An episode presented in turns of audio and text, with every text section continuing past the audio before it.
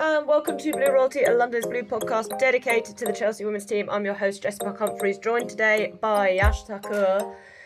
After a fairly eventful opening group stage match for Chelsea away at Real Madrid, um, Yash is, for people who don't know, a, a Real Madrid fan, um, but also a great thinker around women's football. Um, there's a lot of stuff I think to get through from this game, both stuff sort of on the pitch in terms of how the game was played and more not off the pitch, but you know, like refereeing influence things to talk about. So we'll, we'll get through all of that. Um, but Yash, just to kick us off, I guess, what what were your sort of overall thoughts from the game? Because kind of feels hard to like draw grand conclusions when games are so influenced by by big decisions like that and I'm just wondering from sort of that Real Madrid perspective, how how does that feel kind of being on the other side of it, as it were?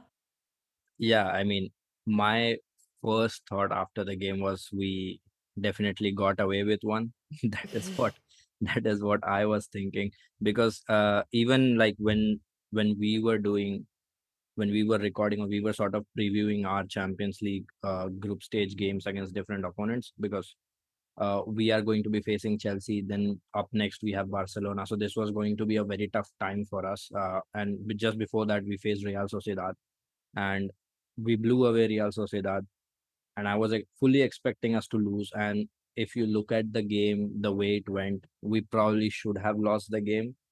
But to come away with it with a draw, I know it's very controversial, and I I definitely get where where Chelsea fans feel hard done by. They they they are right in feeling so as well. Uh, but yeah, uh, this one point matters a lot because last night Häcken won against Paris FC, and Paris FC have gotten here after beating some really big teams. So you know, them playing against big teams is something that is a bit of a you know dicey situation. You don't want to be there in that situation with them probably because they have shown their fair share of steel even before the tournament has started. So, you know, I was pretty happy with just getting away with one here, no matter how it came about. So, yeah.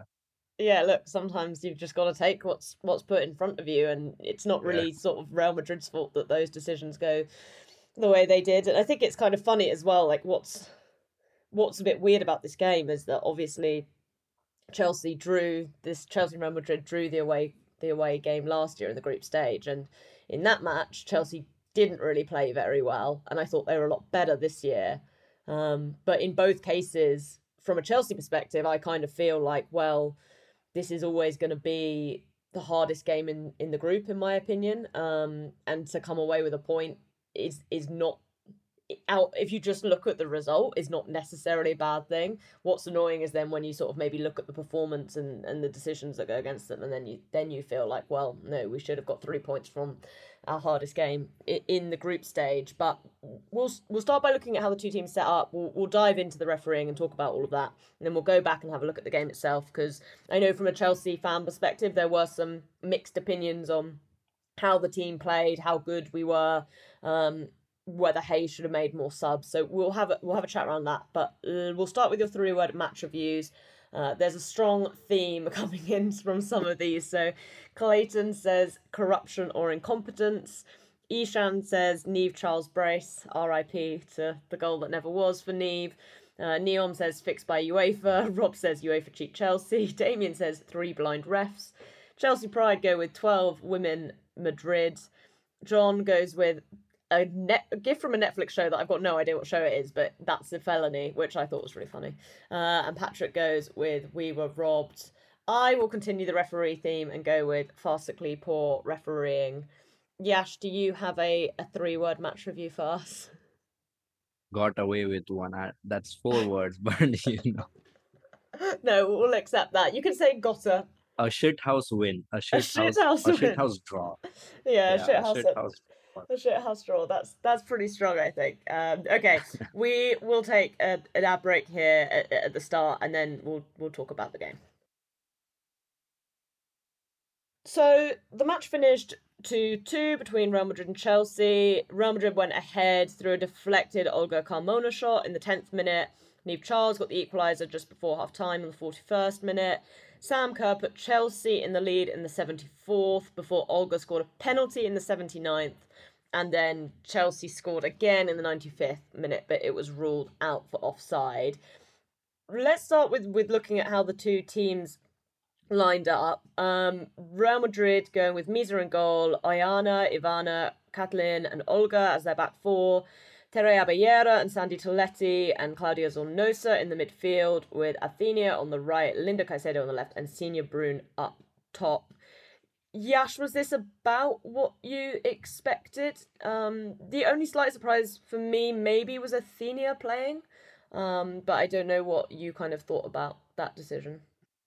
No, I think this is uh this is probably the lineup that I was expecting. The only change that uh, I was a bit surprised with was seeing Ivana back in the lineup because uh, this has been a consistent theme with Real Madrid over the course of this season where we have shut out Ivana for some reason, even though she is our best center back by far. And I think we got to see that in in some occasions as well, where she was stepping out and she was uh, making some important defensive interventions. But that was the only change that I was surprised with. I was pretty happy seeing Oihane start at um, at right back because we have this tendency again to go with Kenty in big games or you know sort of play Ivana there uh, at right back where she has never she had never played there before playing uh, uh, there in that position against Chelsea last season, which I was very surprised with. But uh, speaking of the attack, I think this is uh, a very template attack that we go with. Linda is a mainstay there. Uh, Zornoza and Maite, they are competing for a spot, but I think the manager prefers Zornoza in that number 10 role since Weir is gone away due to an injury. Uh, but yeah, Athenea, Linda, and Bruun are the three staples in our attack. So I wasn't very uh, surprised with the lineup, to be honest. Yeah, and you're touching touching on Ivana a bit there. I thought she she had a really important role to play, and uh, for me, one of the things that was probably more negative about Chelsea's performance was Sam Kerr still looking off it, but I do think Ivana had a, a lot to do that with that. She stuck with Sam really close, and you could see Sam being forced to sort of drop a lot and try and get away from her. And maybe the one sort of adjustment I'd have liked to see Chelsea make is thinking about who which who were going to be the runners into the box if Sam was dropping, and I felt like that was, you, you know, maybe something that Fran or Sjoeke Nusken could have been asked to do a bit more of in order to exploit the, the gaps that Ivana was leaving as a result. That was something in game that I thought Chelsea could have done better to adjust to. But just talk about the Chelsea lineup here as well. So fairly predictable one. I, I think this um, AKB in goal, Jess Carter, Millie Bright, and Ashley Lawrence as this sort of quasi back three thing that we've got going on with Niamh Charles as that left back wing back thing. Cuthbert and Nusken in the midfield with Kirby as the 10, and then Jessie Fleming, Johanna Rytting and Sam Kerr. I guess Lawrence was maybe the player that, that was the surprise here. Yash, I know you um, did some nice viz from the weekend about Eve Perisset's performance against Everton, and, and she's been really good for, for Chelsea so far this season when she's come in. Whereas Lawrence, it feels like she's still maybe understandably sort of getting up to speed with with the team. Um, what what did you think about sort of that decision from Chelsea's perspective? I think Lawrence and Perisset feel like they offer quite different things from that right back, right sided centre back role. Yeah, so my initial reaction was obviously because uh, I mean I like both Lawrence and Perisset, but given her performance at the weekend and given how she has been performing over the course of the season as well, I think uh, I was expecting to see Perisset there, but when I saw what you guys were trying to do in game and how Lawrence was influencing and affecting our pressing structure, I uh, I understood why Lawrence was preferred because uh, Lawrence making that right-sided center back going into that right-sided center back role had a big influence on our pressing structure and how you guys were able to disrupt it because we usually press in a 4-4-2 uh, with uh, Bruun and the number 10, whoever it is, trying to be the front two and trying to press the center backs. And we try to match with the center backs. So what was happening here when Lawrence was uh, doing that back three thing during the build up from the uh, from the goalkeeper, it forced Linda to sort of try to come up and follow um, Lawrence there because Linda was supposed to be dropping deep and trying to mark uh, whoever the wide player is on the right hand side. And when that was happening, Linda was pushed up.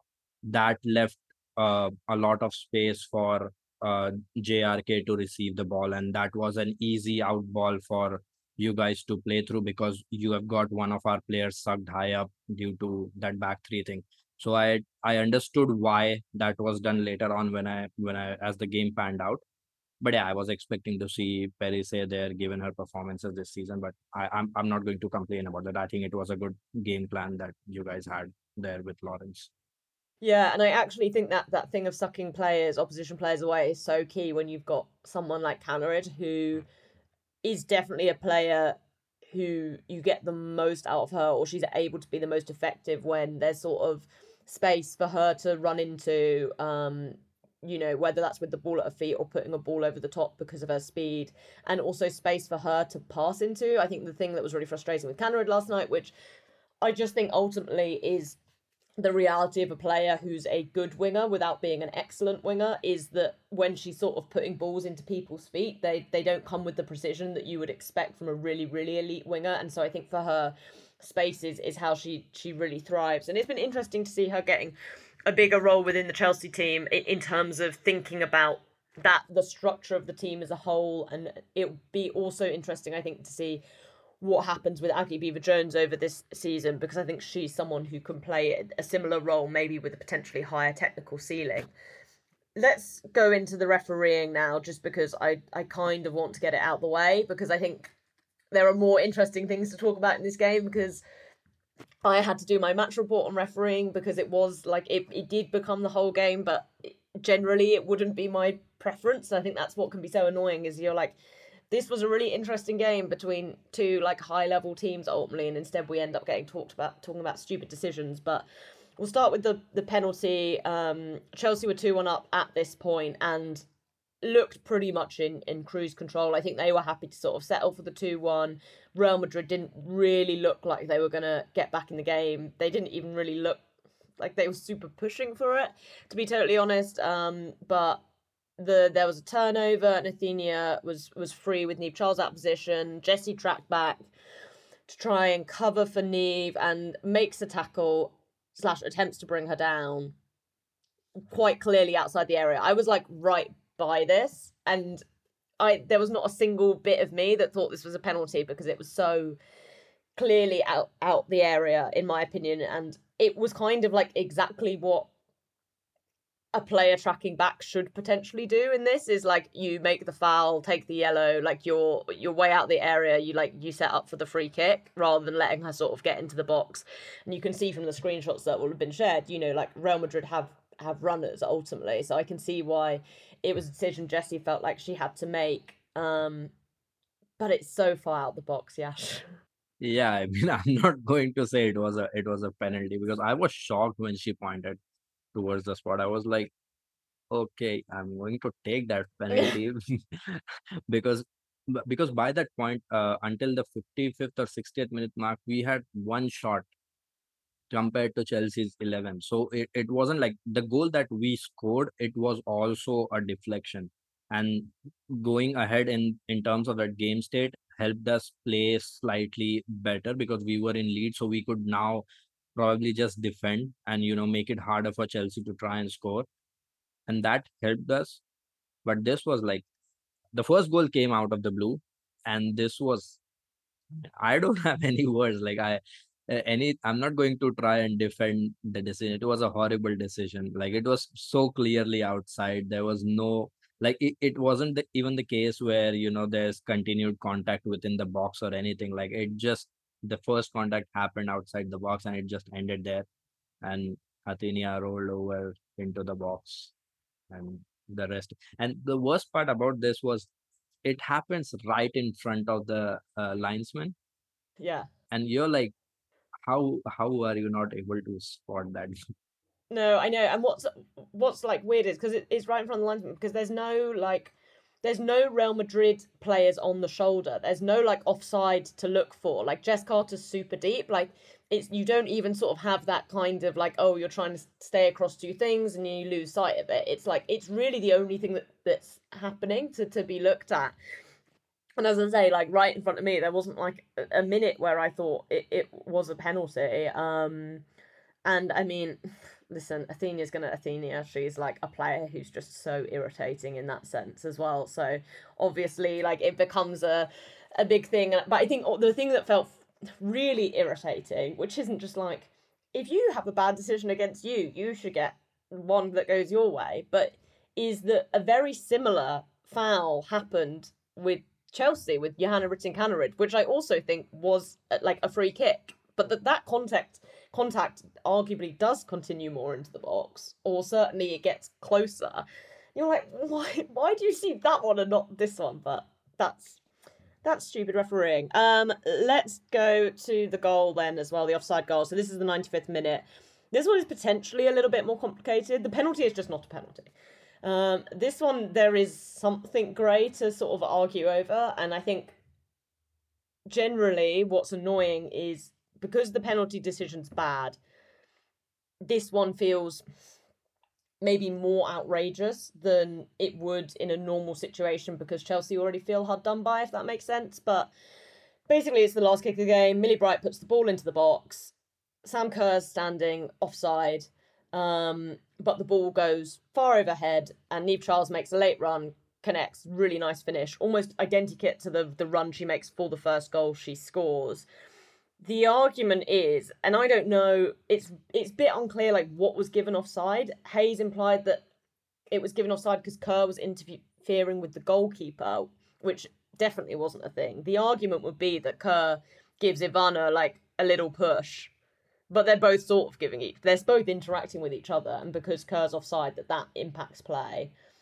I can I can see it, and I, I wouldn't have been surprised. Like, as a we'll chat maybe a bit about VAR next the way VAR works and the way that it sets quite a high bar, I think, for interference, I wouldn't have been surprised if that was given offside even with VAR, even though personally for me, I didn't think Sam Kerr was interfering with play. Yeah, me neither. me neither. Because uh, you know, it's it's a common practice among strikers to you know slightly sway offside and try to you know bring that line slightly deeper or try to generate space or try to go into the blind side of of the defender. It is a very common practice for the for the strikers to you know try and sway slightly offside, and that is fine. And I don't. I mean, there were there were arguments. There were Madrid fans trying to uh, reason this out by saying, "Okay, Sam Kerr is interfering with with the play," and I did not see it. I mean, how is she interfering with any play there? I, I, I it's beyond my understanding. I don't know what what happened there uh, because it was it was a pretty clear uh, not offside goal it should have stood uh, the same thing like happened earlier in the first half as well like this this whole uh, bad refereeing thing wasn't just restricted to these two decisions that uh, you know became the whole talking point. It, it was also like in in the early on in the in the first half as well there was this instance there was this sequence of play where Madrid were trying to build from the from the right hand side, and Linda Caicedo was played through, and Linda was miles on side, and she was judged offside right right beside the the linesman, and I was like, how is that possible? Because and at that point, I realized that there are going to be some contentious decisions in this game. I never expected them to be this big, this big, and this influential in the overall result. But yeah, I mean, the refereeing was overall very, very poor. I I don't think it was an offside. I don't think it was a penalty, no matter how much I love Real Madrid and how much I mm. love this result for us. But yeah, it was just it was just blatantly wrong. Where do you stand sort of on the the VAR thing within the group stages? I feel like I find VAR very annoying, especially in terms of how long it can take, how pernickety it can be. But games like this turned me back into like full VAR supporter because sometimes when I'm watching the men's game, like I'll get wound up about irritating VAR decisions. So the one that annoyed me like quite recently was the Caicedo goal against Tottenham when Nicolas Jackson's like heel is offside and he sort of like dummies the ball through his legs and and so the whole goal was chalked off and I'm like that is a great goal, an important point in the game, and you're like, this is so irritating. But then you get to games and decisions like this, and I'm like, okay, scrap what I just said. Like, I will take those irritating decisions because nothing is more infuriating than stuff that's so badly wrong. And I know VAR sometimes does famously get things so badly wrong, e.g., offside decisions. Um, you know, obviously there's been big stuff within the Premier League in that, but I think particularly in the Champions League, what I find really bizarre, Yash, is that we have it in the knockout stages, and I just don't understand how we can say this is something. If this game was played in the knockout stages, these decisions change but because they're played in the group stages, they don't. And I'm like, that just feels like it jeopardizes the integrity of the competition. Ultimately, if Real Madrid or Chelsea don't get out of this group stage from here, they will have more to blame than the referee in this match. But at the same time, it has changed the game and the result of the game. Yeah, definitely. And uh, the point that you bring up about we are being available from the knockout stages but not in the group stage, it's just it's just very hard to wrap your head around because if there's VAR, there's VAR across, or there's no VAR. Like if if you're asking us to deal with human error, ask us to deal with it throughout the tournament, not just you know league phases. Like okay, fine, we don't have VAR, we have to deal with these these human errors on on throughout the tournament. That's fine because you know you would expect okay this human error has gone against us now it might go with us some next time but uh, that margin of error that margin of uh, correction for the human error is taken away once var is introduced because even though the offside calls and stuff is frustrating but largely what var gives you out is, is largely correct right? Like it it is what the rule book says. Like even if it's like millimeters offside it's still offside so you know it, it might be frustrating as a fan to watch okay like that is making no significant difference to to the play even if it's toe, uh, even if the player's toe is slightly offside that doesn't make a difference but you know it's still it still abides by the rule like if it's offside it's offside. But with this sort of thing i it just it just makes me feel like women's football is uh you know not seen as as it at that level where you know you are providing the best of the facilities the best of the technology right from the start. You're like okay we can neglect this and when we will get higher viewership in the knockout stages when there are consistently big games big big teams clashing against each other at that time we'll uh, showcase it with the best of the technology and that doesn't sit right with me. Like if you don't want to have it don't have it for the entire tournament. That's fine by me. Like okay we don't have var we don't have it throughout the tournament that's fine.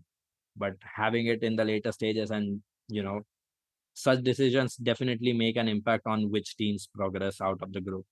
Uh, we are talking about this in chelsea versus real madrid but let's consider somebody like Häcken who won their first game and then they have a similar sort of situation against Chelsea where they're drawing a game and then they suddenly lose due to a contentious decision and that could derail their entire campaign. And progressing to the knockout stages can mean a lot for teams like Häcken teams like Paris FC who who are you know for whom the sums of money can make a huge lot of difference just progressing into the next stages. So yeah I mean I can't wrap my head around the fact that we have VAR in the knockouts but not in the group stages yeah, I totally agree. And you know, it wasn't just in in this game. There were issues in in other matches which weren't as quite as ridiculous. But you know, Damjanovic could easily have been sent off, and I think would have been with VAR for for Bayern. And uh, that's an example, a group where you know they were playing Roma, and Roma did actually get a draw, which probably is a good result for them. But if you're in a group, if you're Roma and you're a group with Bayern Munich, Paris Saint Germain, and Ajax you're kind of thinking, well, those those that's a group where you know every point really is going to count. Maybe in a way that Chelsea should feel like, okay, Häcken and, and Paris FC are beatable home and away at the very very least, and that would be enough. I think if you're Roma in that sort of group of death, it's not it's not quite as clear cut as you go on to like pick up points everywhere else you go. And so I think you know then it kind of gets really frustrating there. Um, but it's going to carry on being irritating. And to be fair, refereeing is just like as an institution across football at the moment really really poor and it's annoying because it it takes away from games that are interesting for other reasons but we will try and now talk about why the game was interesting for other reasons after this break so it's interesting to me that this sort of Chelsea performance divided fans and I don't know how much the result played into that. Um, you know, leaving with a draw. And I don't think Chelsea created a lot of clear cut opportunities, but I think they created enough to win. And I think they had enough control to win. Um, and in that sense, I thought it was a really strong performance. Just quickly going through some of the stats Chelsea had 20 shots to Real Madrid's 4, 8 on target to Real Madrid's 2, 62% of the possession.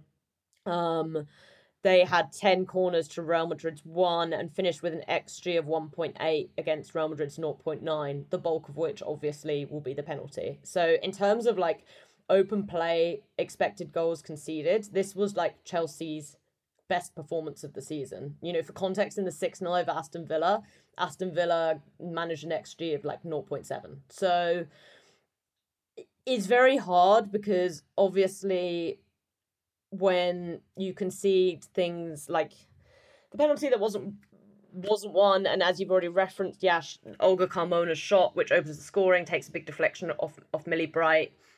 There is, you know, Real Madrid win the ball, like turn the ball over and like create that shooting opportunity. So I don't want to just be like, oh, it's just a totally freak deflection. But it's one of those things that if it doesn't deflect, like I think AKB easily just takes hold of that shot. What did you sort of make overall of, of Chelsea and Real Madrid's performance in this match and, and what it kind of said more broadly about where the two teams are at? I think the first thought that I had was how games that influenced how we played in the first half. So if you look at the first half, once um, you know, first five ten minutes, it was sort of a back and forth. We were trying to go forwards. Chelsea were pushing up, and uh, then this goal happens and it changes the dynamics like that is always the case with with our games in general as well uh, this has been a theme where we score our first goal quite early or we score our first goal due to these deflections or you know sort of a error at the back. And a lot of the these errors are not manifested by Real Madrid's pressing or anything like that. Like yeah we turned the ball over but it wasn't something uh like it wasn't turned over in a in a very dangerous position. It was a it was a hopeful shot from olga who likes to take long shots. And uh you know it took a deflection and it went in. I wasn't expecting it to it, it went in and that changed the dynamics because now chelsea suddenly were trailing in the game and real madrid had a comfortable one goal lead now okay one goal lead is not much but you have got something to defend now wherein if you defend, you can at least try Chelsea from scoring twice, you know. So you can run away with a with a draw in that regard. And that is what it felt like for, for the rest of the half until Chelsea scored their second and we tried to sort of take that initiative and try and, and, and score. But until then, it was almost like we weren't pressing high.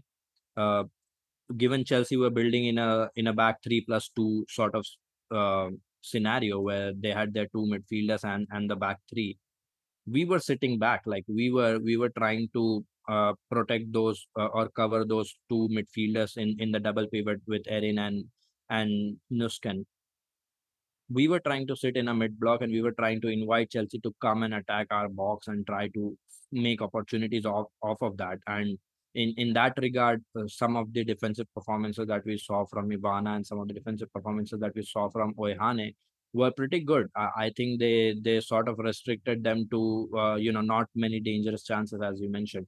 Uh, and I was pretty happy with with Misa's performance as well. Like there were a couple of opportunities where she made some really good saves.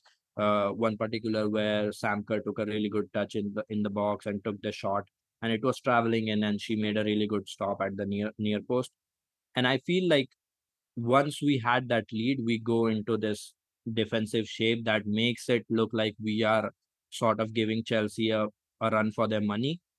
But I think that all changes because of that goal. Initial goal uh, changes a lot, and I, I feel like this game state impact in our games in general in over the league and across across competitions is is the same thing. This is what we normally do. We score a goal and then we we get an early goal and then it that changes the complete scenario if if the opposition is of a good level they'll try to come at us and we we have the opportunity to defend with numbers and we have the opportunity to to try and uh, deny them good opportunities and if the op- uh, opponent is not so great then they crumble because you have considered an early goal and then we have a free run at, at goal and we score multiple goals. That is how it all begins with real madrid. If if you manage to keep real madrid uh, from scoring until the first 60 70 minutes i i think there is uh, we, we run out of ideas. That is what i'm trying to say. We have very few ideas in possession to begin with. And if you try to restrict us until the 60th minute then we try to do haphazard things and then you'll see a lot of long shots flying in and stuff like that because our chance creation in general from settled possession is not so great uh, unfortunately despite the sort of players that we have. Uh, but yeah i think the goal the initial goal the first goal from olga definitely had an impact on this. And in terms of where the teams stand i think uh, despite the outside noise or the people from the outside looking in, they think Real Madrid is this great club who are closing the gap to Barcelona and stuff like we consistently finish second, we are consistently playing Champions League. It, it might look like it if you look at the table as well. We have a lot of wins, we have very few losses and stuff like that. But if you watch us week in and week out, you would know that we are nowhere near the top clubs at the moment and that's the truth i i'm not afraid in uh, admitting it because you know uh, our tactical approach is not very refined. It it is barely existent at times like uh, it's very frustrating to watch watch the team uh, sometimes. And yeah i think i think we are a we are a cut below the top teams at the moment and chelsea is definitely ahead of us. So yeah i mean i'm not afraid of admitting that. I, I don't think i don't think uh, painting a sugar coated image about uh, our results uh, going by our results uh, you know it it belies our performances on the on the pitch so yeah Yeah, and I think because I it made sure I tuned into a number of your podcasts, Yash, uh, sort of in preparation for this game, and something that I know you you've spoken about a lot is Real Madrid's sort of off the ball, out of possession approach, and I think that was something that really really stood out to me in this, and and something I thought Chelsea did really well. And Chelsea's off the ball approach has been quite interesting. It's changed quite a lot over the years. We used to be a much more high pressing team than we've become, but now we definitely feels like we focus more on having a very energetic midfield and really focusing on on winning the ball there. And I think definitely when you've got um a, a sort of double pivot of Erin Cuthbert and Sjoeke Nusken, um, you're going to really really work on on turning over the ball and then creating chances from there. And I think that's something that actually all across the pitch, especially also when you've got Jessie Fleming, who again is sort of famous for really like putting in the work and and being a good presser of the ball almost above and beyond her like creative capacities as an attacker. Um i felt like this is where chelsea were really able to disrupt real madrid and almost anything that they wanted to create. It felt like unless the ball was going to go out to like linda and linda was going to somehow get past ashley lawrence which i think happened maybe once maybe twice in the game um, there wasn't really much that Real Madrid had in, in the way of other ideas, honestly. And apart from the penalty, I wouldn't have known Athenea was even on the pitch. Um, like she was totally anonymous for like large, large portions of the game. Um, and uh, yeah, I was just like interested in what you thought about both teams' sort of off the ball approach and how that maybe impacted impacted everything because I feel like it allowed Chelsea to have control but almost because Real Madrid was so passive, that sort of allowed you to keep the defensive shape, which stopped that greater chance creation, which I think would have made Chelsea's performance look better, understandably, if we created more chances. Yeah, in terms of our off, ball approach, I'll talk about uh, Real Madrid first before touching on Chelsea. Uh, the the biggest difference if if Rocio and Sousa, which is our go-to center back partnership, started this game, I think Chelsea would have found a lot more joy than they did because uh, in those two in in that combination we don't have a, a very good aggressor who can step up and you know sort of deal with Kerr dropping and playing those uh, layoffs out wide and and stuff like that which Ivana did to a very good extent I I felt like. And uh, Ivana's presence in the backline helped us shepherd a lot of things. And you would notice as well like Kerr was initially trying to deal with Ivana uh, from the right hand side, and then uh, slowly she shifted at times to uh, Sousa's side, and she absolutely cooked her in in the second half because uh, there were instances where uh, even the second goal that Chelsea scored, if you if you look at it, she drops. Uh, Kerr drops early to to receive the ball in in the midfield in that sort of half space, and she drags uh, drags Ivan uh, Sousa with her, and then she turns around and there's no way Sousa can catch her because uh, Sousa for for all its worth, like she is not a great defender. She's she's tall and despite that she does not bring any sort of aerial uh, dominance either. So Kerr turns away from her. Kerr makes a run. She cannot catch her up. Then Kerr attacks the box and Kerr dunks on her on Sousa's head there for for that goal. She rises above Sousa and, and scores that header. So even in that goal, uh, when Kerr shifted towards Sousa's side and tried to influence the game, that is when Kerr, you know, sort of had more influence on the game, had more Im- visible impact on the game because there were moments where you would like, okay, Kerr is uh, being frustrated and Kerr hasn't had the best, uh, you know, sort of season. There, there is always this complaint that okay, she's she's not at her best, she's not scoring the goals at the rate that she used to, but uh, she she's a player that will always, you know, sort of be in that uh, bracket where she needs a chance and then then she'll probably put it away or she's obviously causing ruckus in the box with with the with the defenders. And i think where we managed to deal well with it it was ivan due to ivana and due to oihane for for large part because uh yeah Niamh charles had had a great game uh but oihane did did well to sort of you know deal with that double trouble of jesse fleming and uh Niamh charles on on that side. And Kerr also dropping into that half space to uh, turn sort of facilitator. So I feel in that regard, uh, I was pretty happy with the right side of our of our defense uh, that managed to deal with some of the threat. In terms of what Chelsea were trying to do, it was it was both teams had similar uh, off ball shape. Like we were in a four four two, you guys were also in a in a four four two what I would have liked to see from Chelsea was try to press us because uh, when we were trying to build up, we were pushing Tere really back to receive from the goalkeeper, and we were trying to build out from that.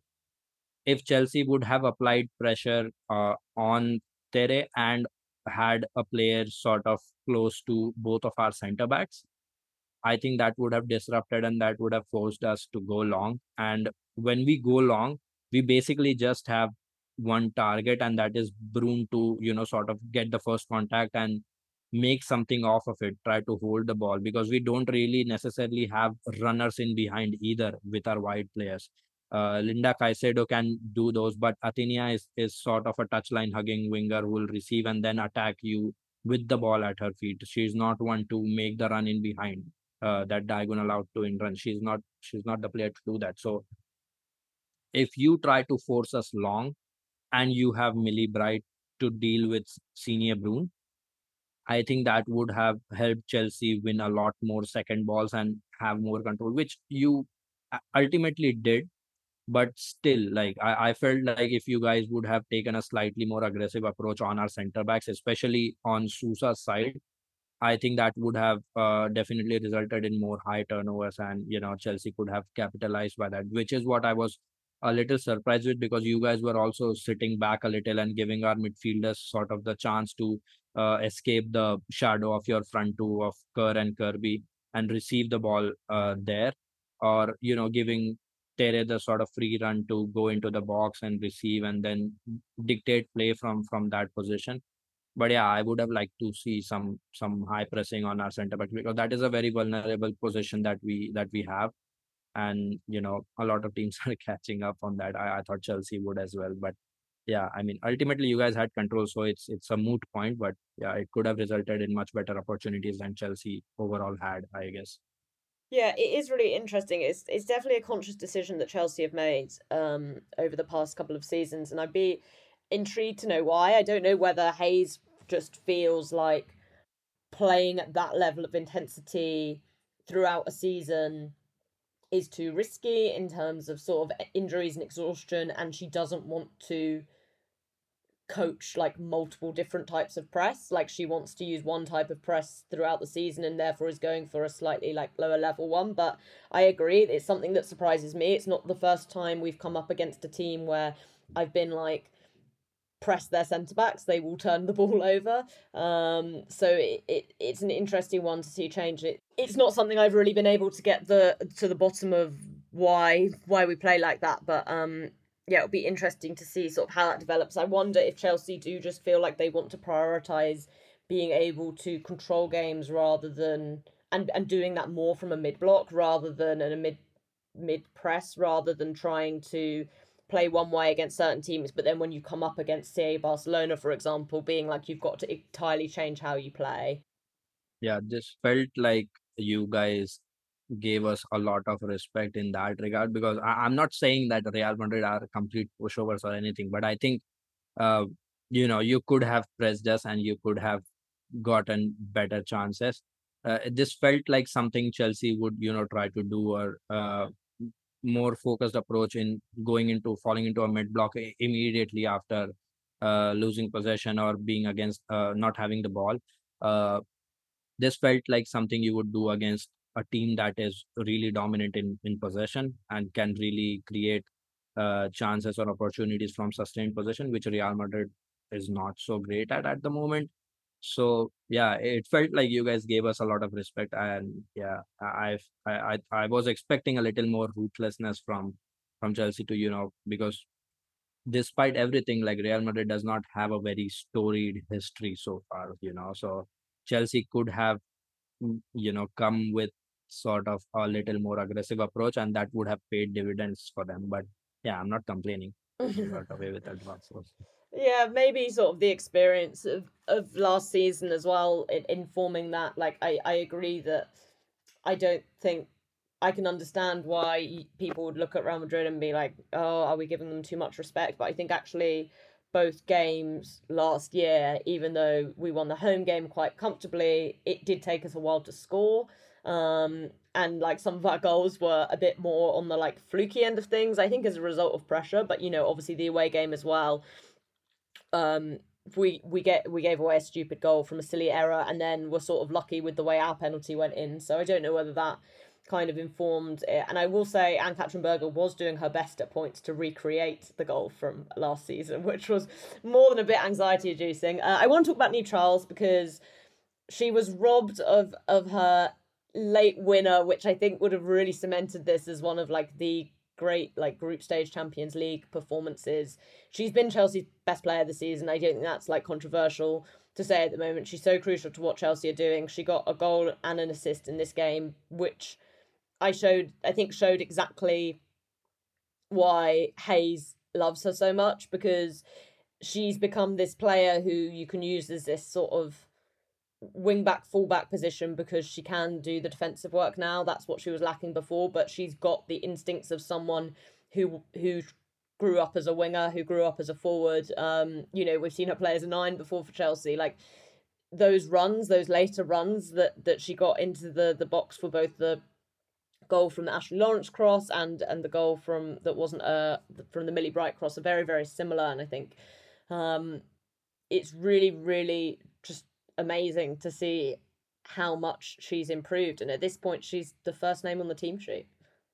Yeah, I think, uh, and I made a tweet as well, like just before we we started this recording. I think, uh, where I feel like Niamh Charles is the most improved player over the last two seasons, because you, look at her and she was this, you know, winger who loved to attack, and now she is being turned into this left back that is just impressive overall. Like if you look at her first goal when Ashley Lawrence makes that cross, okay, you can you can say Athenea should have you know kept an eye on on Niamh Charles, but Niamh Charles is nowhere in the frame when that cross uh, comes in, and she just barges in and scores a wonderful uh, wonderful header. Then you look at the second goal and that cross, amazing cross, like a perfect delivery at the far post for Sam Kerr to attack, and you know you you can't ask more more than that because Niamh Charles is running up and down. In the 95th minute again like that goal probably should have stood.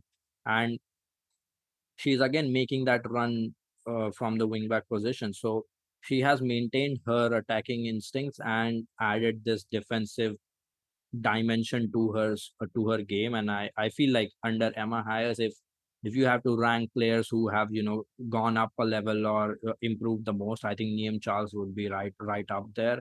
Uh, we have seen some uh, role changes. We have seen some we have seen Cuthbert change into this all action midfielder under Emma Hayes, but I think uh, Niamh Charles is probably one of the most uh, one of the best developments of, of a player, uh, you know, going going a positional change sort of and improving vastly, and that that improvement helping not just the club but also you know country wise as well, uh, moving forward because if, if she continues to perform this way, she'll probably start at left back for for England as well, and you know that's that's a great that's a great great thing. So yeah, I, I feel like she's one of the most improved players across across Europe in the last two seasons, in my opinion.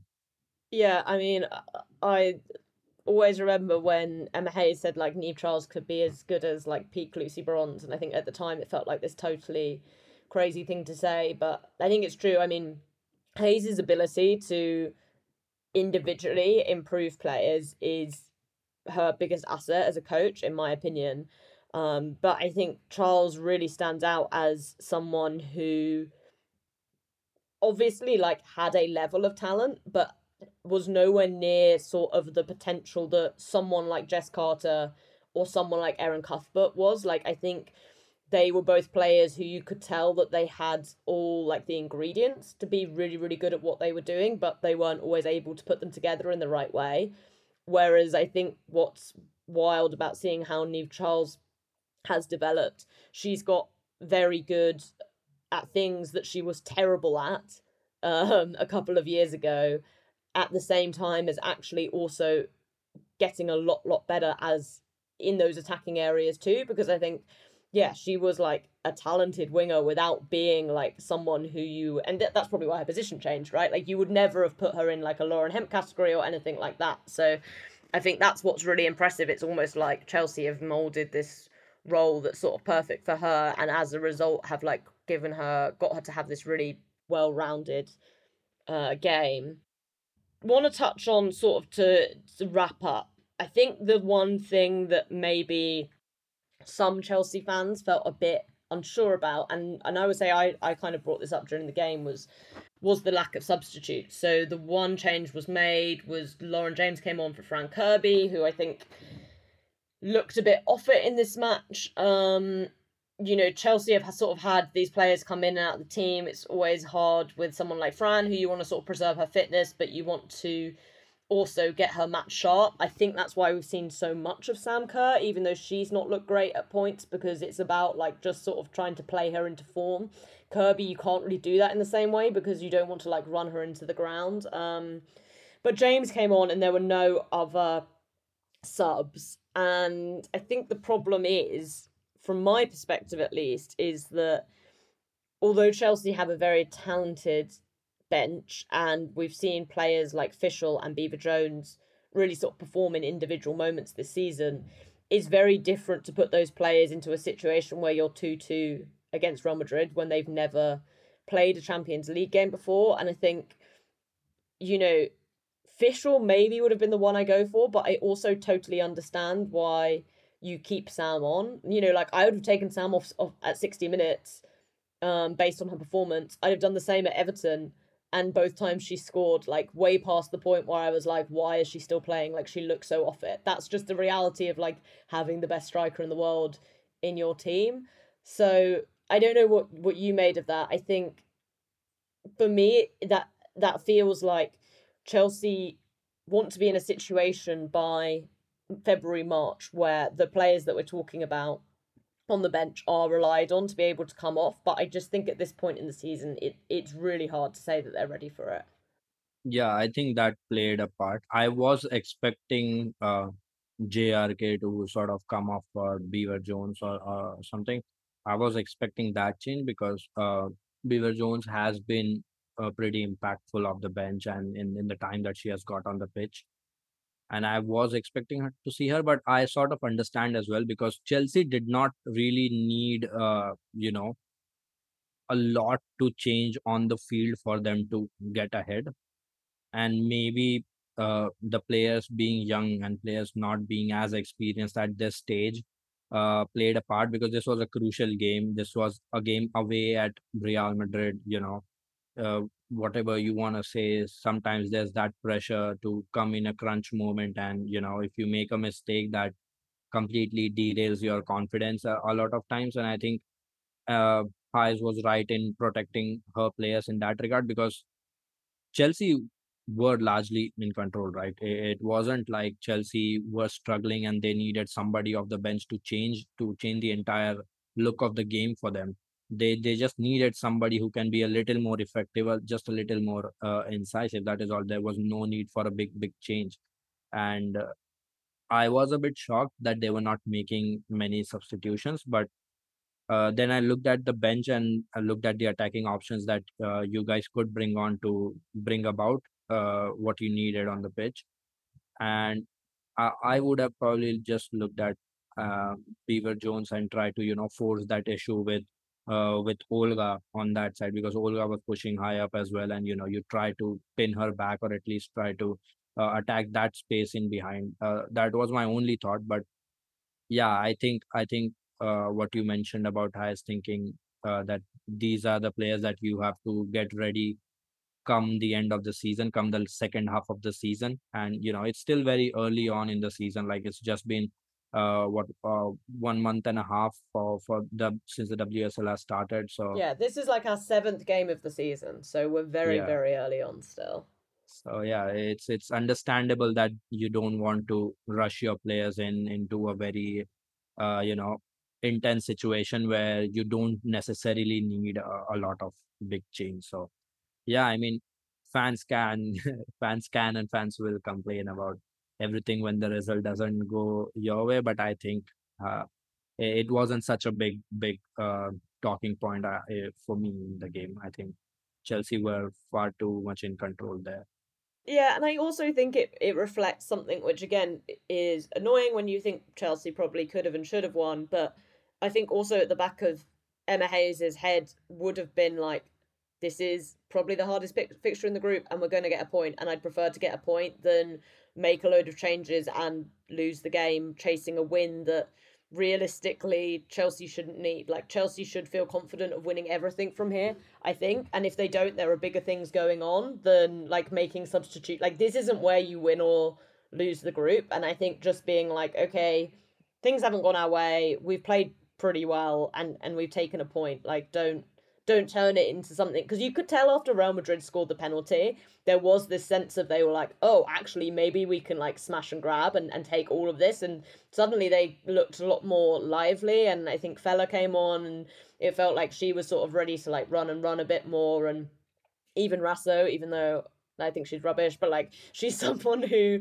can you know, she's someone who uh, Chelsea would be aware of that like can come and and have a moment of quality. So I think to that extent, it was easy to be like, don't try and disrupt because in the past we've seen Chelsea make substitutions and we've seen Hayes make substitutions in situations where it probably hasn't called for them and it's like made the team worse rather than better. So that is going to wrap us up just because otherwise I'm going to get chucked out of my hotel room. This is the problem with Blue Royalty on the move.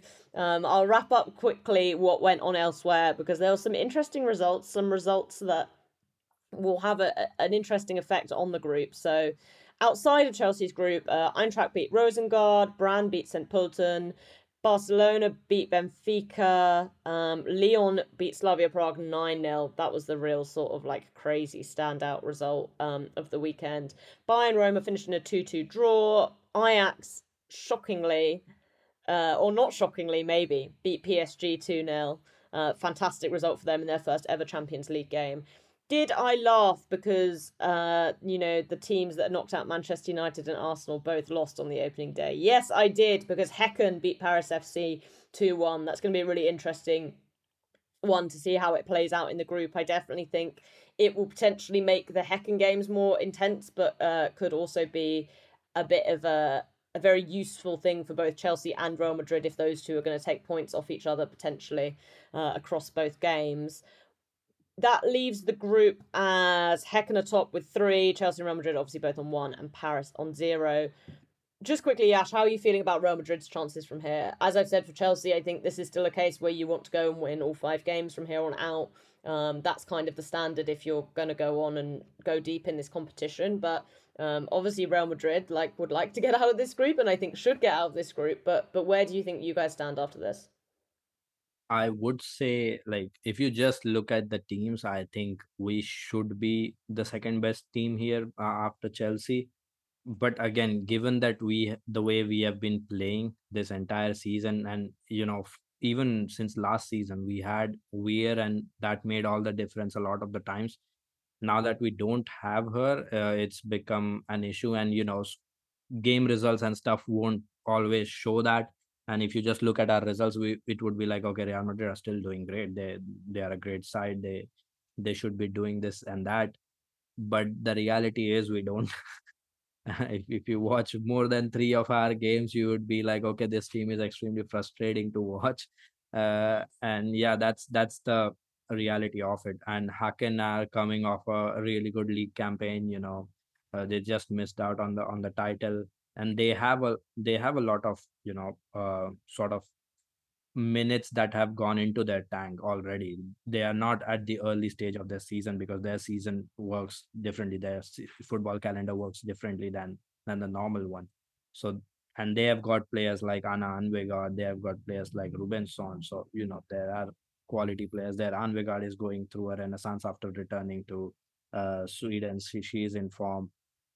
Paris FC, even though they employ 35 year olds uh, who, who should not be playing at the level that they are currently. But yeah, Sandrine Soubeyrand is doing a great job uh, there as well. And we have seen that, you know, if, if it's a smash and grab contest, they'll probably come away with something there. And yeah, so I am a bit worried, but touch wood, we make it out of the group and we should. So hopefully, hopefully somebody steps up. Linda Caicedo. yeah, I think there'll be more twists and turns to come, and I think it's quite an Yeah. interesting group for that reason. But that finishes up for today. Thank you so much for for joining me, Yash. It was really interesting to to chat through definitely some of the more footballing things that happened in the game. Um, for Chelsea, we are off to the bridge for a Saturday lunchtime kickoff against Liverpool um, before hosting Paris on Thursday, and then Leicester at home on Sunday. So they're our sort of next fixtures before the international break. We will obviously be covering all of those for you, but until then, Chelsea fans, you know what to do. Keep the blue flag flying high.